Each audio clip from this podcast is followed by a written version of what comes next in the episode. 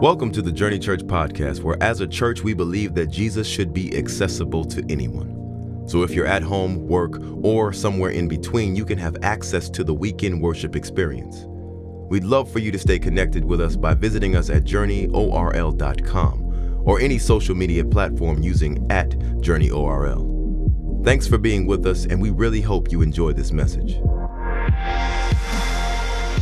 Well, we are beginning a new sermon series today, and I'm excited about it. It's been a while since we've been in a series, and today, the title of the series that we're going to be going into for the next four weeks is titled How's the Family? How's the Family? How's the family, Journey Church? How you doing? I bet you're here today with your family, grateful that you are. I bet there are others who wish that they were here with somebody.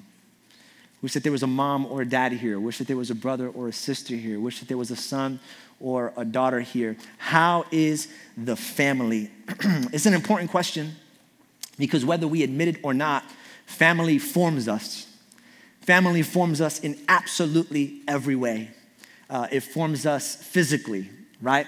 I remember when uh, my baby was born, or if you've had a baby, you remember, or if you've ever seen a, a parent who's had a, a baby, the moment the baby comes out, the mom and dad are debating. It's the first fight of a marriage, of, uh, when you have kids. It's who does he or she look like? It's the first fight, and they'll be like, he looks like you, and he looks like me, and he's got my ears, and he's got my nose, and, and she's like, no, he's got my teeth, and he don't got teeth, you know, like he's got my gums, and he's got my hair, and, and the truth is, he, when babies are firstborn, firstborn, they don't look like none of y'all. They look like ET when they're firstborn, okay? When their head all deformed and just look like nobody, okay? But after a couple months, they do start to take on some familiarity, some, some likenesses. My boys, for example, um, if you look at their chin, they got a little dimple right here at their chin. That is the Vasquez dimple. Every male in our family has that dimple. We have 40, 50 cousins. Every male has it. It's how I knew the kids were mine. And of course, of course, in addition to the unwavering fidelity of my wife, in addition, in addition to that. And then as they grow physically, you understand that it, they didn't just get dimples from you. How many people know what I'm talking about? Uh, one day they'll be in a conversation and you say something they don't like, and all of a sudden you see an eye roll. Okay, mom. Okay, dad. And you go, uh, excuse me? Bring it back, rewind. What? And you'd be like, that eye roll look real familiar. I, I, I, I, knew he had your eyes, but I didn't know he had your eye roll. Turns out that, that it wasn't just the dimples, it was also the attitude they got from, and then that's the next fight. He didn't get that from me. Mm-mm, that's from your side. That's from, that attitude is from your side of the, of the family. Really, for the, for the good or the bad, we, we pass that down uh, to our kids. Family forms us. Again, whether you have a family or whether you think you don't, I think everyone does. You have to admit at least that. And that's why this series is important because so much of who you are today comes from the people who you grew up with, your family. And if you understand that and you understand them, I think you're going to leave here hopefully understanding yourself. The Bible says, Proverbs 22 6, train up a child in a way that he should go. And even when he is old, he will not depart from it. What's crazy about this verse, I've read this my whole life, and we were taught it in, in, in, Sunday school with the kids, and, and parents were taught this, and I've always took this as like a good thing. Like if you train your child in the ways of Jesus, right? Like when they grow old, they'll never depart from Jesus. But, but, but I think the principle applies even to the negative things. It didn't say train up your child in, the, in, in just the good and he will do it. Train up your child and he will do the way you train him. It works in the bad too. I've learned this. If you can hand me that, that golf club right here, I am not a golfer. I'm really bad at golfing. But once, this is my kids, by the way, this is why it's so short.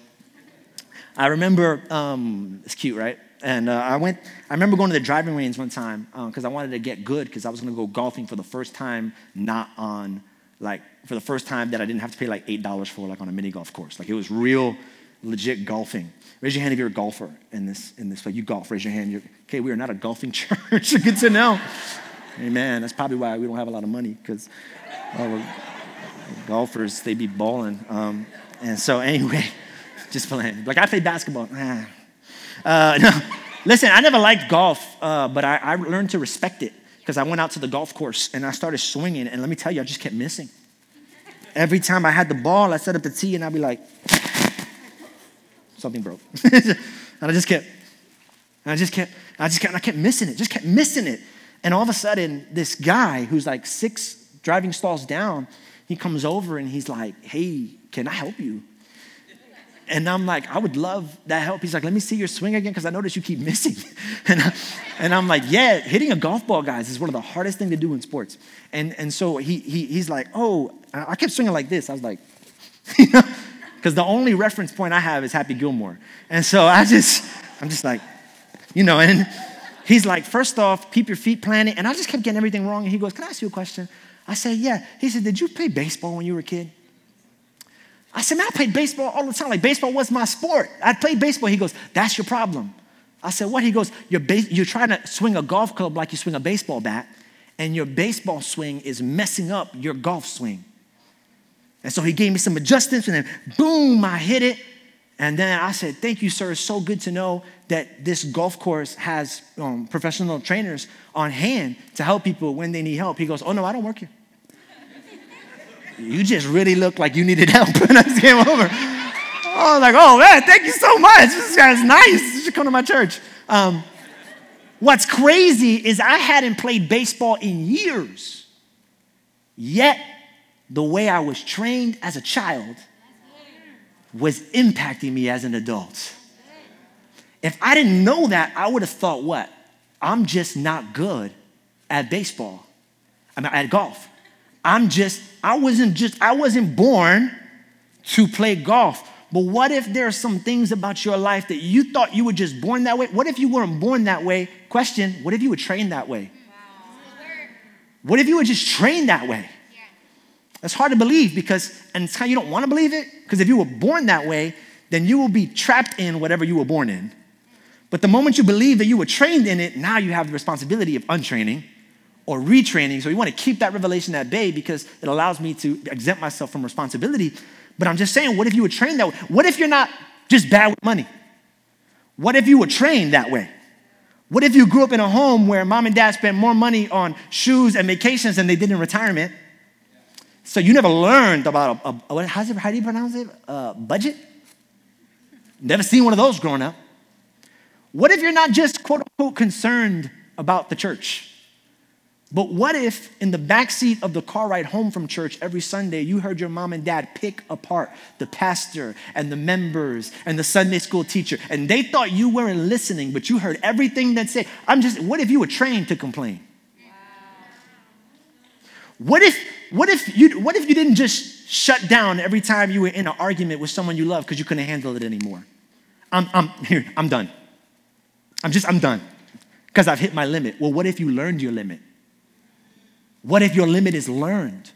What if you saw that with mom and dad? What if, because they couldn't process the, the conversation, because they couldn't take it to the next level, you said, well, this is what you do when there's no resolution. You just shut down, you, you time it out. Family forms us. And today I want to talk about the most formative voice, the most formative family member in your life. Today I want to talk about dad. There is no voice in your life more formative than the voice of your father. Biologically speaking, we can go there, we'll start there. The woman provides the X chromosome, but it's the man's DNA who provide the father's DNA who provides either the X or the Y. He literally forms you. Culturally speaking, you typically or traditionally speaking, you get your last name from who? Traditionally, the father. Biblically speaking, back in the Bible times, you know that your career or your trade will be determined by whatever your father did. So he determined who you became in life. And I want to tell you, not much has changed. I think there is one question that affects who you become and who you've become. If there's one question who can affect that outcome, it's the answer to this question. So, how's the relationship with your dad? How's that relationship? Now, automatically we start talking about this. There are some people who like check out. They're like, this sermon is not for me, Pastor JJ. How come? Because I never had a dad. My dad was never around. My dad never spent time with me. I don't even know who my dad is. I never met him. This sermon, but what if his absence was the most formative thing in your life? Sometimes him not being there has made you who you are. And you go, well, and usually in two ways it affects you. You're either there for your kid, like you're not absent, you're present, but you're inactive because you thought, well, my dad was never there to really help raise me, and I turned out all right, so I don't really need to be there for my kid. Or you go the opposite way because your dad was so bad, you go, I never want to be that way. And the first time you drop the ball on your child, you go, Oh, I'm becoming my dad. Full of guilt, full of shame. Others who think that this doesn't apply to them are probably the people who had a good dad. They're probably in here today like, I've got zero daddy issues. My dad was awesome. He went to church, he was a great guy. Great guy. I love my dad. Well, let me just tell you right now the gap between a bad dad and a good dad is right here. But the gap between a good dad and a perfect dad is from here to the moon. Guys, I had a good dad. Like, he was great. He did a good job. He loved me. I remember uh, one day coming down from school, I hadn't seen my dad in like a week because he was working super, just a lot of jobs after jobs after jobs. And by the time he came home, I was asleep. And in the morning, he was gone to work. He was just a hustler. And I came down to the fridge, and on the fridge, I'll never forget this. I don't know how old I was, but I, it was a sticky note on the fridge, and it said, To JJ, I'm sorry you haven't seen me. I just want you to know I love you. I don't know how old I was when I saw that, but can I tell you, I still remember that to this day. I remember driving home from church one day, and he goes, JJ, look up at the water tower. There was a water tower on the left side. You remember, mom?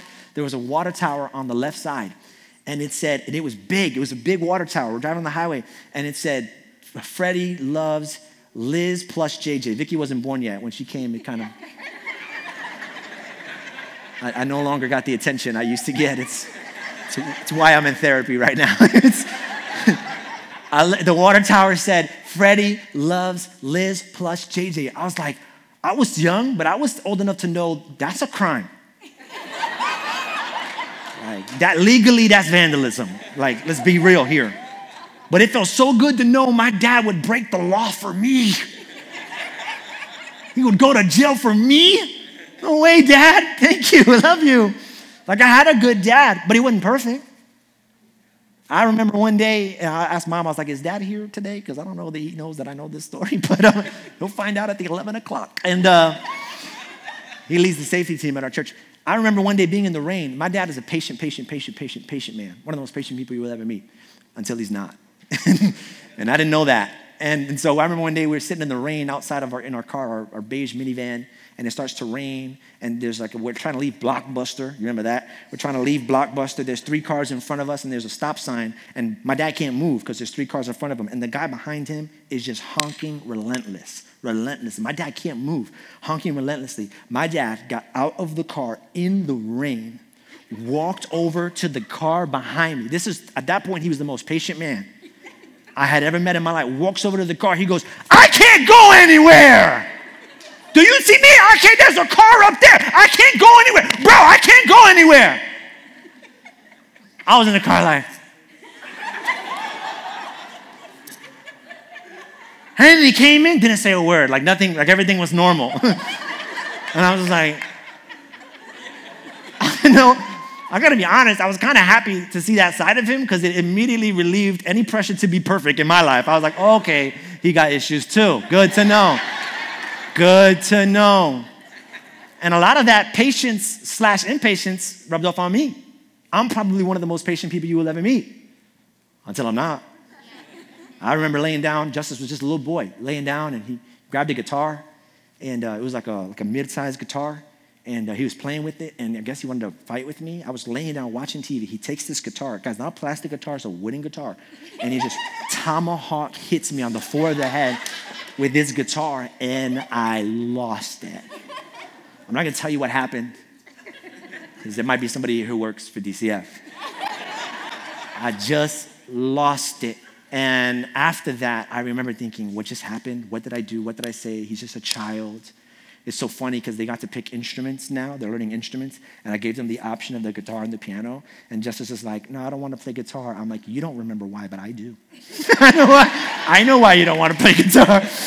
I'm just saying, I know for a fact my children will be in therapy for something I said or did. I know it because I'm not perfect because I'm not a perfect dad. And let me just relieve you if you feel like you didn't have a perfect dad, no one does. Yeah. There are no perfect fathers. Sometimes the mistakes that they made in life weren't even mistakes because it wasn't even their fault. Like some people here today, you have a father who is either sick or dead, and they're not here. And it cra- it's crazy because even though it wasn't their fault, you still feel like they abandoned you. Because abandonment doesn't care if it was their choice or not. When a parent dies, when a father dies, they abandoned you. They left you, and now you got issues because of that abandonment. So, what do you do with all the issues that we've got in our life? How do we handle those issues?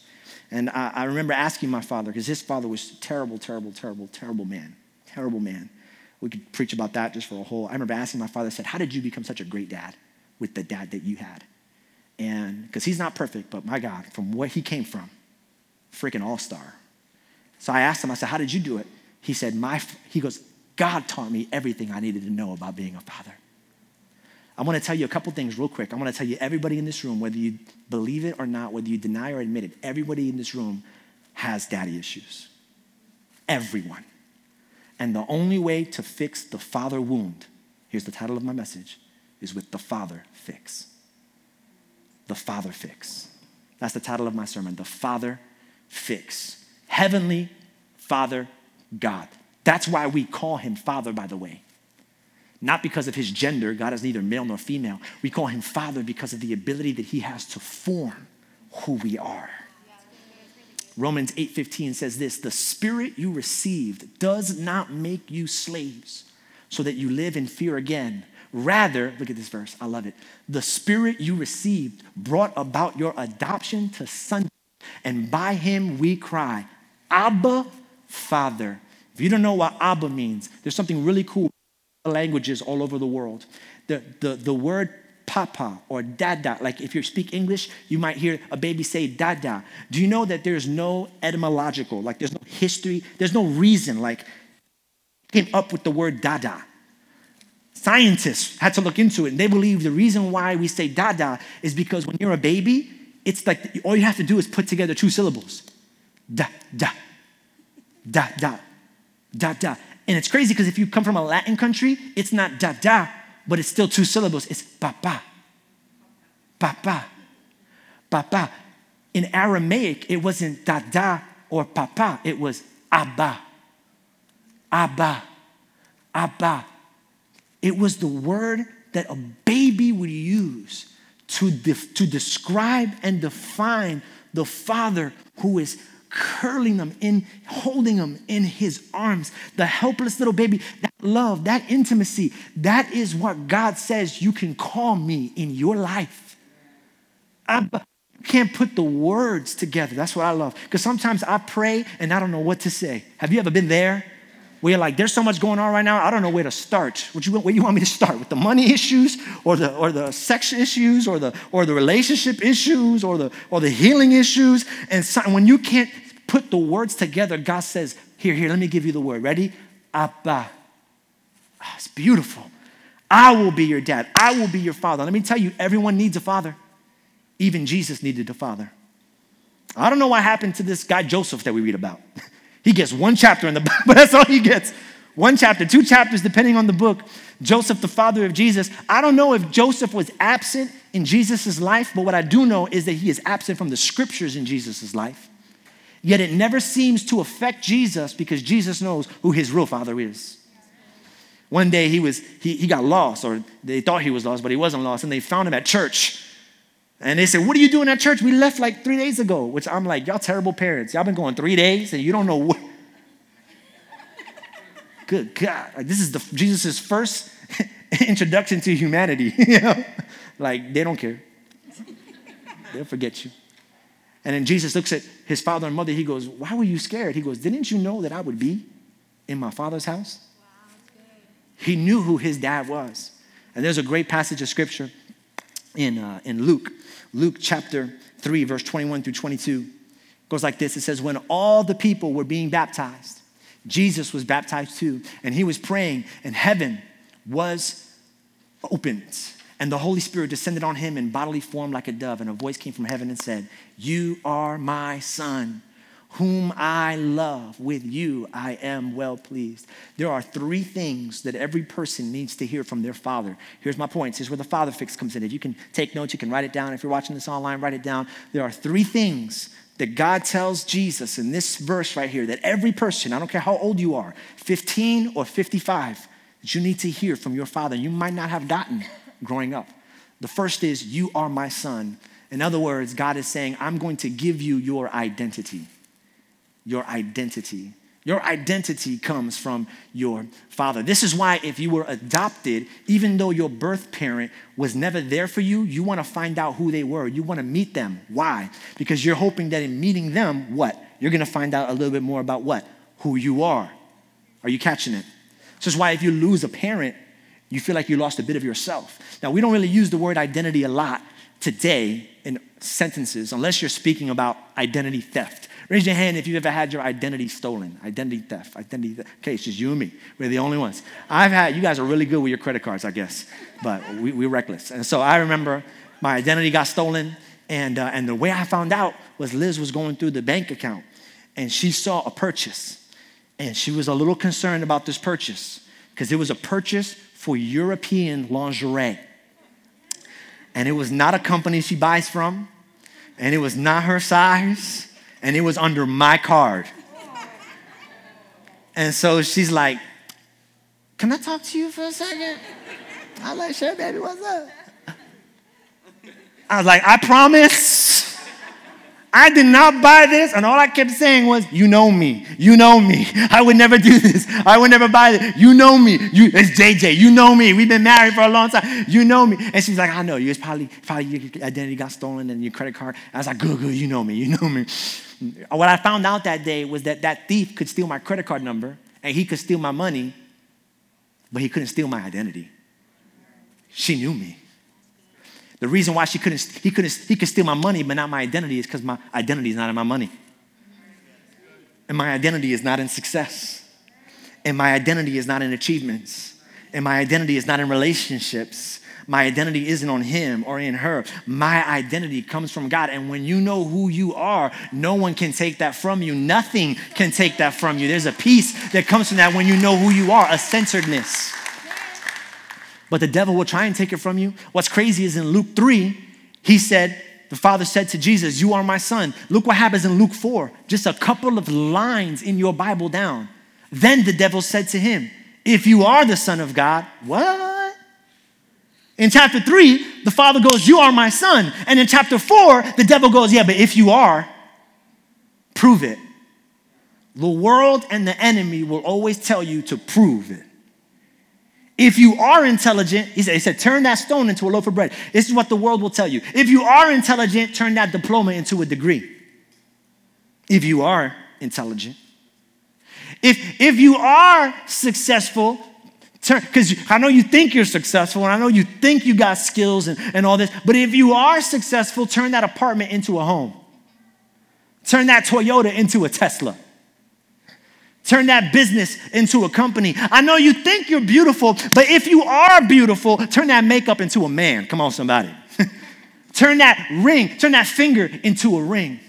If you really are beautiful, if you really do have a destiny, the enemy will always tell you, prove it. But when the enemy tells you, prove it, say, I don't gotta prove it, he's already proved it. The proof is all right here. I am who I am, not because of what I've done, not because of where I've succeeded, not because of where I failed. I am who I am because God said I am who I am.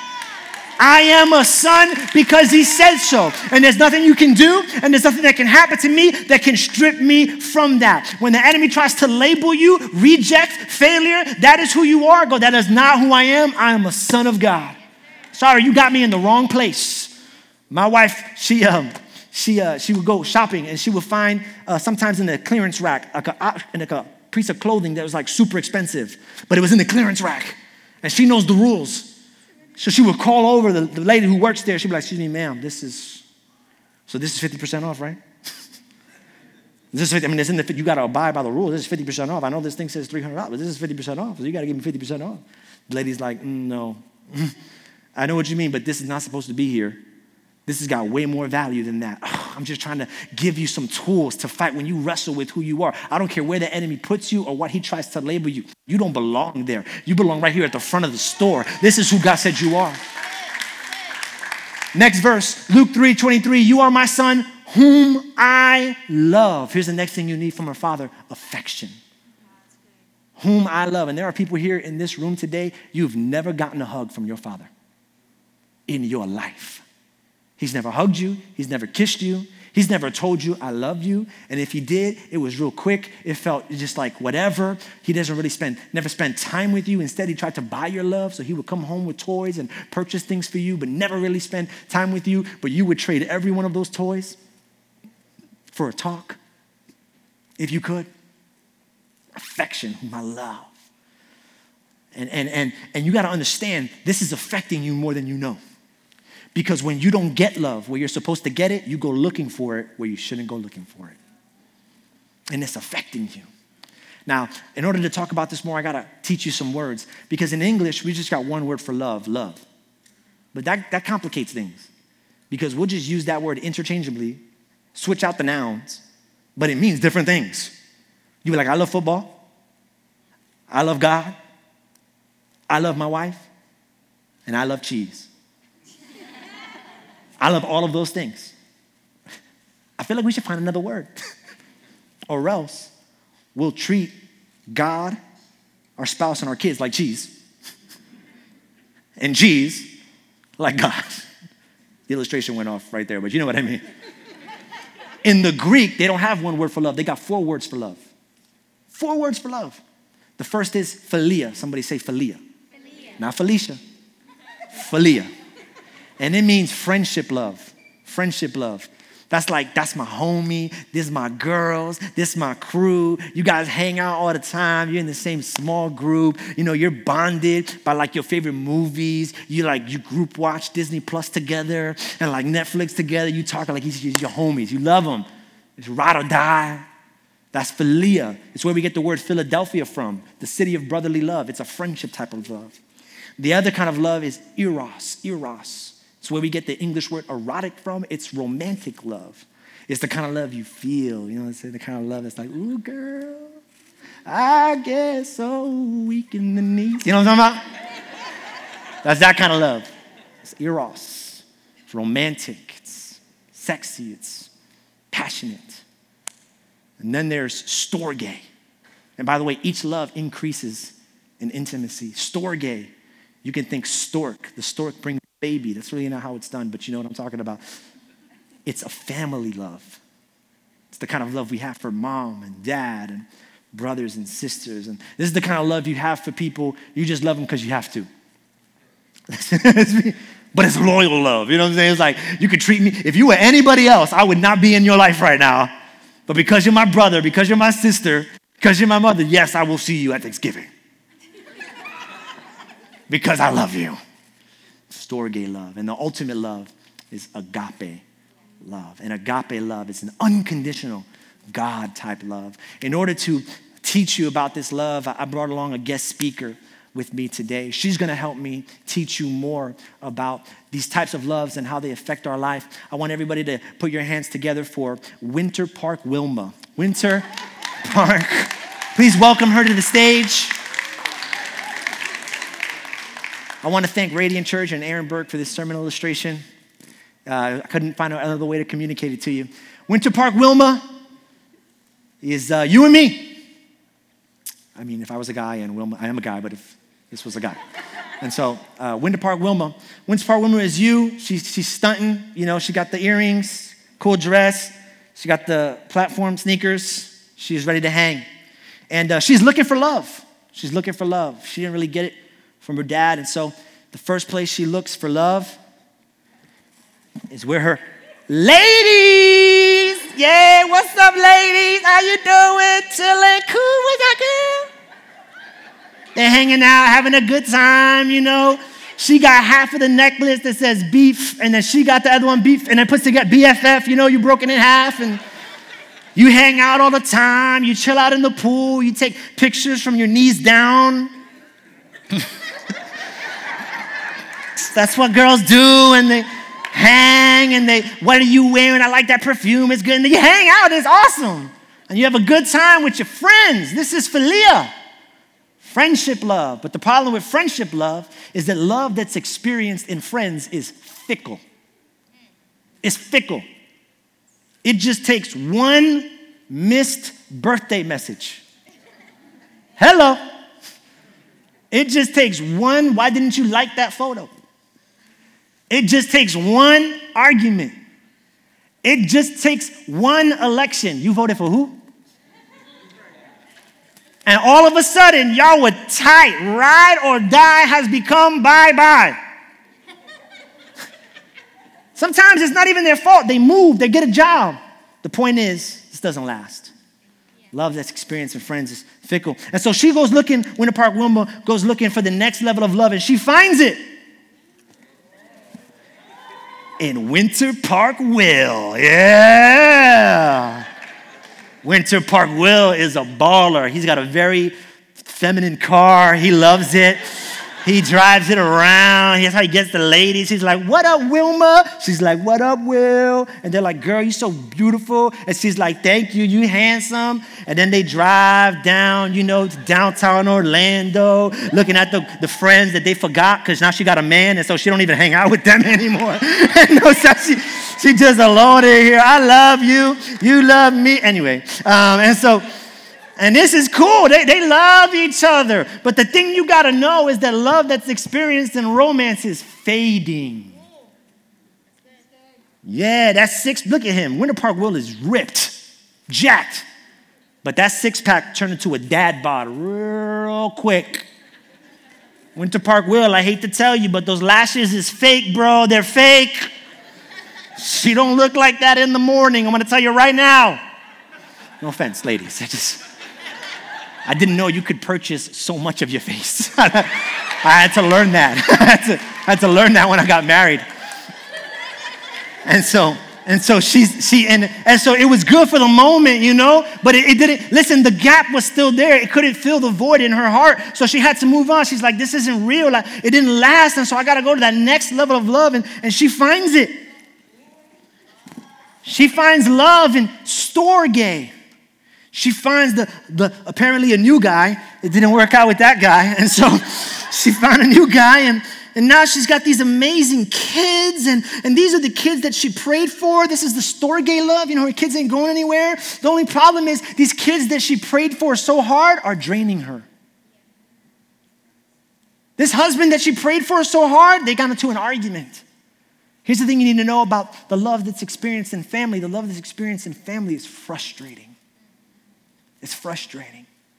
It doesn't, you got all the baseball games and you got the diapers and then you got the school dances and, and then you got all this work that needs to happen and jobs and still got to keep romance alive. And, and, and it's frustrating. But there's an ultimate kind of love that I want to introduce you to today that I hope you find. It's not philia, it's not eros, it's not storge, it's agape. And let me tell you something about the love that's experienced in Father God. The love that's experienced in friends is fickle. The love that's experienced in romance is fading. The love that's experienced in family is frustrating, but the love that's experienced in the Father is foundational. It wasn't even that they were bad friends. It wasn't even that he was a bad guy. It wasn't even that they were bad kids. Is that you were going to a limited source for an unlimited need. They only have so much love to give you. He only has so much love to give you. Those kids only have so much love to give you. But the Bible says God is love. In other words, He is the unconditional source to fill the gaps and the voids that your dad could not fill in your life, that she could not fill in your life, that they could not fill in your life. And when He fills you, guess what? He impacts the way you lead your family, impacts the way you go into your relationships, impacts the way you go with your friends. Because you don't go into those relationships looking to get, you go into those relationships ready to give what the Father has poured out into you. It's foundational. It's foundational. It's foundational. Thank you, Wilma. Hey, we'll close here. This is the final one Luke chapter 3, verse 22. You are my son, whom I love. With you I am well pleased. Are you ready for the last thing every child needs to hear from their father? Affirmation. Yes, I am well pleased affirmation. With you, I am well pleased. I have a friend who's a pastor. His father just died of Alzheimer's. And while he was going through the stages and the phases, he asked his mom, Hey, is this a good night? Because if you ever have a loved one who struggles with Alzheimer's, you know, some days are good and some days are bad. And he asked his mom, is, is, is this a good day to take dad out? I would love to take him out to dinner before he really loses. Because at that point, some days he wouldn't even recognize his own son. And uh, oh, real important detail his dad was a pastor, and the son was now pastoring the church that his dad started. And so they go out to eat, and they're at a steakhouse, and conversation's going great. I mean, this is one of those good nights. His, his dad is in there. And, and, and they get in the car and they go home. And right before the dad goes into the house, the son grabs him. His name's Scott. Pastor Scott grabs him and says, Hey, dad, can I ask you a question? And the, the dad goes, Sure, son, anything. Look at the question. Not knowing if he will ever get to ask his dad another question again, not knowing if his dad will ever remember him, not only if his, if his dad will have the lucidness to answer. He grabs his dad by the hand. He says, Dad, can I ask you one more question? Just one last question before you go inside. He said, Before you go, he said, Yes, son, anything. Remember that the church that he's leading is now, it was the church that his dad started. He goes, Dad, look at the question. He goes, Am I doing a good job? Am I doing a good job, Dad? Dad, are you proud of me? Every son and daughter needs to hear the answer to that question. Sometimes my mom will, when she introduces me to people, it's never JJ. This is my son, Pastor JJ. Pastor JJ. And I know why she does it. She does it because she's proud of me. And, and it touches my heart that she's proud of what I've accomplished. I get that. As a parent, I'm proud of my kids for what they accomplished. But the first time I was ever proud of my son, ever, it wasn't when he played his first instrument. It wasn't when he won his first soccer game. It wasn't when he wrote his first poem. It wasn't when he graduated uh, kindergarten. It, it, wasn't when um, he gave away his money to the Don't Hold Back campaign last year, the money he saved all year and gave it away so that others could hear the gospel, others could make it Jesus accessible for others. The, the moment I was, the first moment I was ever most proud of my son was when he was born. And I picked him up. And I was like, oh my gosh, I'm so proud. It was the only way I could, I'm so pleased. I am so proud. And what's crazy is he hadn't even done anything. In fact, at this stage of his life, he is taking more than he is giving. he came out, and with him came a bill. Hello. a big one, too. He was taking way more than he was giving. You, can, you guys can play behind. He said, but I was so proud just because he was born. You know what's crazy about this is my son, whom I love. With you I am well pleased. That he said it. Father God said it before Jesus had done one miracle. This is Luke 3, not Luke 13 before one miracle, before one sermon was preached, before the cross was carried, before he died on it, before he resurrected. Are you tracking with me? Before Jesus did a thing, Father God said, With you, I am well pleased. Just because you're mine, you're my son. I gotta look in the camera for this. If you're in person, you can look at the screen because God told me to give you a specific message right here. You hear? God told me to give you a specific message today, and I need you to hear it from me, whether you're online or whether you're in person. This is the message God told me to give you today. My son, my daughter, I'm proud of you.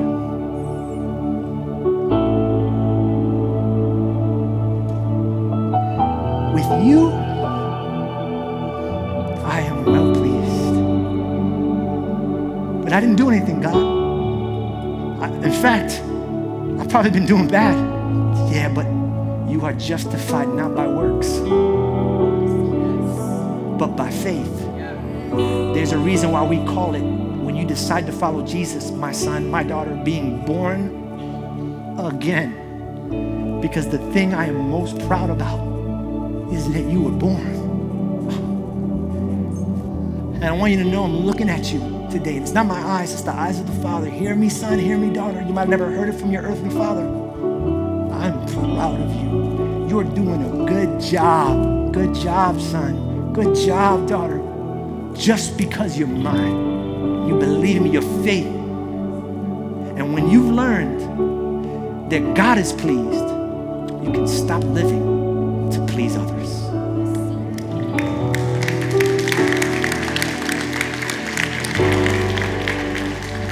You are free from having to count the likes on your last photo. You're free. You're free from being attached to the applause. You're free. You're free from being having the need to be told you're beautiful, you're special, you're my son, you're my daughter. I'm pleased.